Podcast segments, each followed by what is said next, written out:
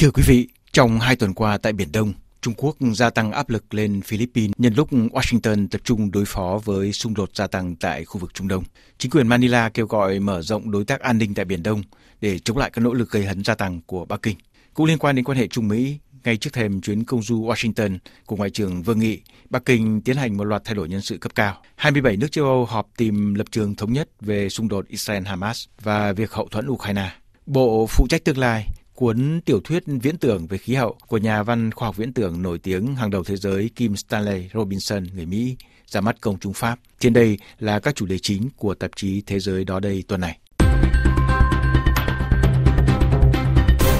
Ngày 15 tháng 10, quân đội Philippines yêu cầu Trung Quốc ngừng các hành động nguy hiểm và hung hăng tại Biển Đông sau khi một tàu hải cảnh Trung Quốc tìm cách chặn đường một tàu tiếp liệu của Hải quân Philippines gần đảo Thị Tứ, quần đảo Trường Sa. Một tuần sau, ngày 22 tháng 10, Manila tố cáo tàu Trung Quốc đã gây ra 2 vụ va chạm nguy hiểm nhắm vào các tàu công vụ của Philippines tiếp tế cho đơn vị đồn trú tại Bãi Cỏ Mây, quần đảo Trường Sa. Nhiều nhà quan sát gắn hành động hung hăng đột biến của Trung Quốc trong những tuần qua với bối cảnh Hoa Kỳ buộc phải can dự mạnh mẽ hơn tại Trung Cận Đông sau cuộc tấn công Israel của Hamas ngày 7 tháng 10. Chuyên gia quân sự Peter Layton, Đại học Chiến tranh Úc, trong một bài viết đăng tải trên trang mạng của Viện Tư vấn Lowy đã chú ý đến việc đây là lần đầu tiên Manila thông báo tàu Trung Quốc cố tình đâm vào tàu của chính phủ Philippines. Nếu như vụ tìm cách chặn đường tàu tiếp tế đảo Thị Tứ là sự tiếp nối các hành động khiêu khích thông thường lấn dần từng bước một của Trung Quốc, thì 2 vụ đâm tàu tiếp tế cho Bãi Cỏ Mây dường như cho thấy xu thế leo thang rõ rệt. Nhà địa chính trị học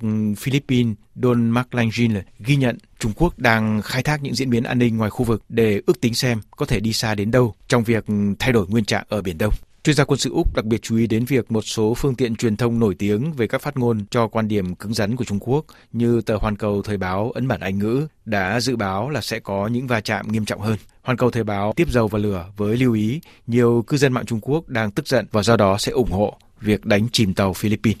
Sau các áp lực gia tăng của Trung Quốc, hôm 25 tháng 10 vừa qua, trong một cuộc trả lời phỏng vấn kênh truyền hình công PTV, Bộ trưởng Quốc phòng Philippines Shimbato Teodoro khẳng định sự cố gần đây với Trung Quốc có thể khuyến khích các nước khác tham gia cuộc chiến của chúng tôi. Hoa Kỳ có sẵn sàng hỗ trợ đồng minh Philippines đủ mức hay không tại Biển Đông? Đó là câu hỏi mà nhiều nhà quan sát đặt ra. Chuyên gia địa chính trị Philippines lo ngại là trong dự kiến ngân sách mới đây của Tổng thống Mỹ, đầu tư của Mỹ cho khu vực Ấn Độ-Thái Bình Dương chỉ là 2 tỷ đô la.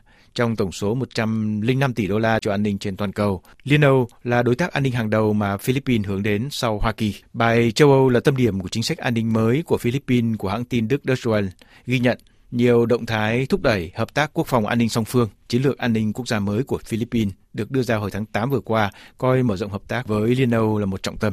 Cuối tháng 9, Tiểu ban Hợp tác Hàng hải Liên Âu Philippines được thành lập theo yêu cầu của Manila đã họp lần đầu tiên tại Bruxelles, chia sẻ thông tin, đánh giá các đe dọa, xây dựng năng lực phòng thủ bờ biển là ưu tiên hợp tác song phương. Phát biểu của Bộ trưởng Quốc phòng Philippines ngày 25 tháng 10 vừa qua có thể coi như mong muốn của Manila nhằm thúc đẩy xu thế hợp tác đang gia tăng này. Ngay trước thềm chuyến công du Washington của Ngoại trưởng Vương Nghị, Bắc Kinh tiến hành một loạt thay đổi nhân sự cấp cao. Việc Trung Quốc chính thức thông báo 2 lãnh đạo Bộ Quốc phòng và Ngoại giao thôi chức gây nhiều chú ý. Đài Pháp France 24 gọi ngày 24 tháng 10 vừa qua là ngày thứ 3 đen của chính phủ Trung Quốc. Theo nhà Trung Quốc học Mark Lantek, Đại học Bắc Cực của Na Uy, thì một thay đổi lớn như vậy chỉ 7 tháng sau khi thành lập chính phủ mới là điều rất bất thường và thậm chí là gần như chưa từng có. Bí ẩn bao trùm việc Bộ trưởng Quốc phòng Lý Thượng Phúc bị thôi chức, không có lý do chính thức được đưa ra. Tính danh của người kế nhiệm cũng không được thông báo. Thông thường những thay đổi bất ngờ trong bộ máy cầm quyền được coi là do các thanh trừng nhằm vào các phe phái đối địch. Tuy nhiên lần này, Bộ trưởng Quốc phòng và Ngoại trưởng mất chức lại được biết đến như những người nổi tiếng trung thành với lãnh đạo tối cao Tập Cận Bình. Một số phương tiện truyền thông nêu khả năng là Trung Quốc cách chức Bộ trưởng Quốc phòng để mở đường cho việc bình thường hóa quan hệ với Mỹ.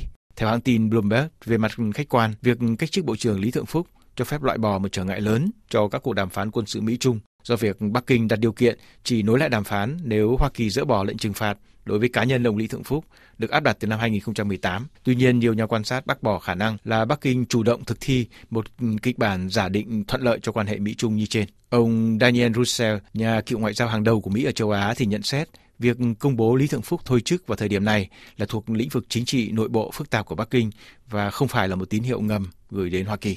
Trong trường hợp là vấn đề nội bộ của Trung Quốc, có giả thuyết được đưa ra đó là Tập Cận Bình đang đứng trước áp lực rất lớn trong nước khi dư luận phẫn nộ với chính quyền về cuộc khủng hoảng kinh tế hiện tại. Lãnh đạo tối cao Trung Quốc buộc phải tỏ ra cứng rắn hơn mức bình thường.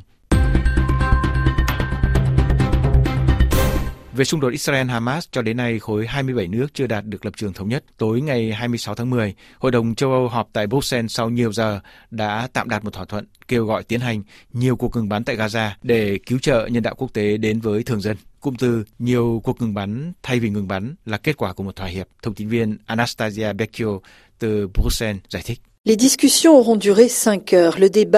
Cuộc thảo luận kéo dài 5 tiếng đồng hồ. Theo một nhân chứng, các tranh luận diễn ra bình tĩnh và lịch thiệp. Văn bản nói trên là kết quả của sự thỏa hiệp giữa 27 quốc gia, vốn có những quan điểm rất khác nhau về chủ đề này. Các nước như Pháp, Hà Lan, Tây Ban Nha, Bồ Đào Nha và Ireland yêu cầu tạm dừng giao tranh vì lý do nhân đạo. Nhiều nước khác như Đức, Cộng hòa Séc và Áo phản đối vì cho rằng cách diễn đạt như vậy có thể hạn chế quyền tự vệ của Israel và sợ rằng điều đó sẽ cho phép tổ chức Hamas tập hợp lại lực lượng. Do đó, cuối cùng đã không có từ tạm dừng nào trong tuyên bố của khối 27 nước mà là các đợt tạm dừng và các hành lang nhân đạo để cung cấp viện trợ cho giải Gaza. Tuyên bố 19 điểm nêu rõ Liên hiệp châu Âu sẽ hợp tác chặt chẽ với các đối tác trong khu vực để bảo vệ dân thường, hỗ trợ và tạo điều kiện tiếp cận thực phẩm, nước uống, chăm sóc y tế, nhiên liệu và nơi trú ẩn, đảm bảo các viện trợ này sẽ không lọt vào tay các tổ chức khủng bố. Anastasia Becchio, Bruxelles, RFI. Nếu Liên Âu gần như nhất trí ủng hộ Kiev, ngoại trừ Hungary và Slovakia, thì khối 27 nước đã bộc lộ chia rẽ mạnh mẽ về ngân sách 4 năm tới. Bất đồng là rất lớn trong thượng đỉnh hai ngày 26 và 27 tháng 10. Trong lúc hy vọng được đặt vào một thỏa thuận tại thượng đỉnh tháng 12 tới, thì một quan chức châu Âu giấu tên dự báo là thượng đỉnh này sẽ là một cơn ác mộng. Lời lẽ trong nguyên văn. Tối thứ Năm, Chủ tịch Ủy ban châu Âu bà Ursula von der Leyen nhấn mạnh là khoản tiền 50 tỷ euro dành cho Ukraina trong 4 năm tới là ưu tiên hàng đầu. Tuy nhiên, Thủ tướng Estonia thừa nhận là các quan điểm hiện tại rất khác nhau và chúng tôi còn lâu mới đạt được thỏa thuận. Cùng với các căng thẳng, bế tắc địa chính trị gia tăng đang đẩy nhân loại đến gần hơn với nguy cơ bùng nổ chiến tranh quy mô toàn cầu. Cuộc đại khủng hoảng khí hậu môi sinh cũng gần như không có lối ra. Hơn một tháng trước thềm Hội nghị khí hậu của Liên Hiệp Quốc COP 28, cộng đồng quốc tế vẫn bế tắc trong hàng loạt vấn đề chính. Việc từ bỏ nhanh chóng năng lượng hóa thạch, nguyên nhân chủ yếu hâm nóng trái đất, chưa được coi là một ưu tiên với đông đảo các nền kinh tế lớn.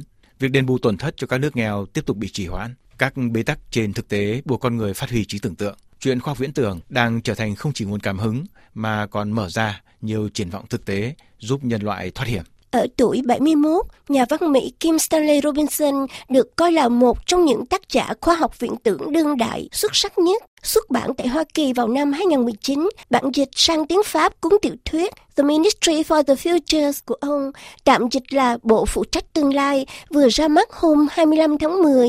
Theo Lacroix, cuốn sách khoa học viễn tưởng này mở ra một kịch bản thực tế về cách thức mà nhân loại có thể vượt qua cuộc khủng hoảng khí hậu trong 30 năm tới. Một số báo Pháp coi đây là cuốn tiểu thuyết viễn tưởng đáng xem nhất của năm. Lấy bối cảnh trong tương lai gần, năm 2025, câu chuyện kể về hai nhân vật Frank May và Mary Murphy đối mặt với các hậu quả của việc trái đất bị hâm nóng đang diễn ra. Số phận đã đưa họ đến với nhau khi thành lập Bộ phụ trách Tương Lai, một tổ chức mới được đặt dưới sự bảo trợ của Liên Hiệp Quốc, chịu trách nhiệm bảo vệ quyền của các thế hệ tương lai theo thỏa thuận khí hậu Paris 2015. Theo tuần báo Pháp L'Obs, thì động lực chính mang lại sự hấp dẫn cho cuốn tiểu thuyết đó là việc từ chối tâm thế thụ động, từ chối một ngày tận thế được báo trước về các đại thảm họa khí hậu không thể tránh khỏi, để dấn thân vào cuộc tìm kiếm đầy mạo hiểm, các giải pháp cụ thể và thực tế. Kim Stanley Robinson, nổi tiếng từ thập niên 90 với bộ ba tiểu thuyết viễn tưởng về hành tinh hỏa, đã đảo ngược hoàn toàn mối quan tâm của ông, từ chỗ hướng giấc mơ của con người đến các vì sao để tìm một kịch bản B cho nhân loại. Với cuốn tiểu thuyết mới, ông tập trung hoàn toàn cho nỗ lực cấp bách cứu nguy sự sống trên hành tinh của chúng ta.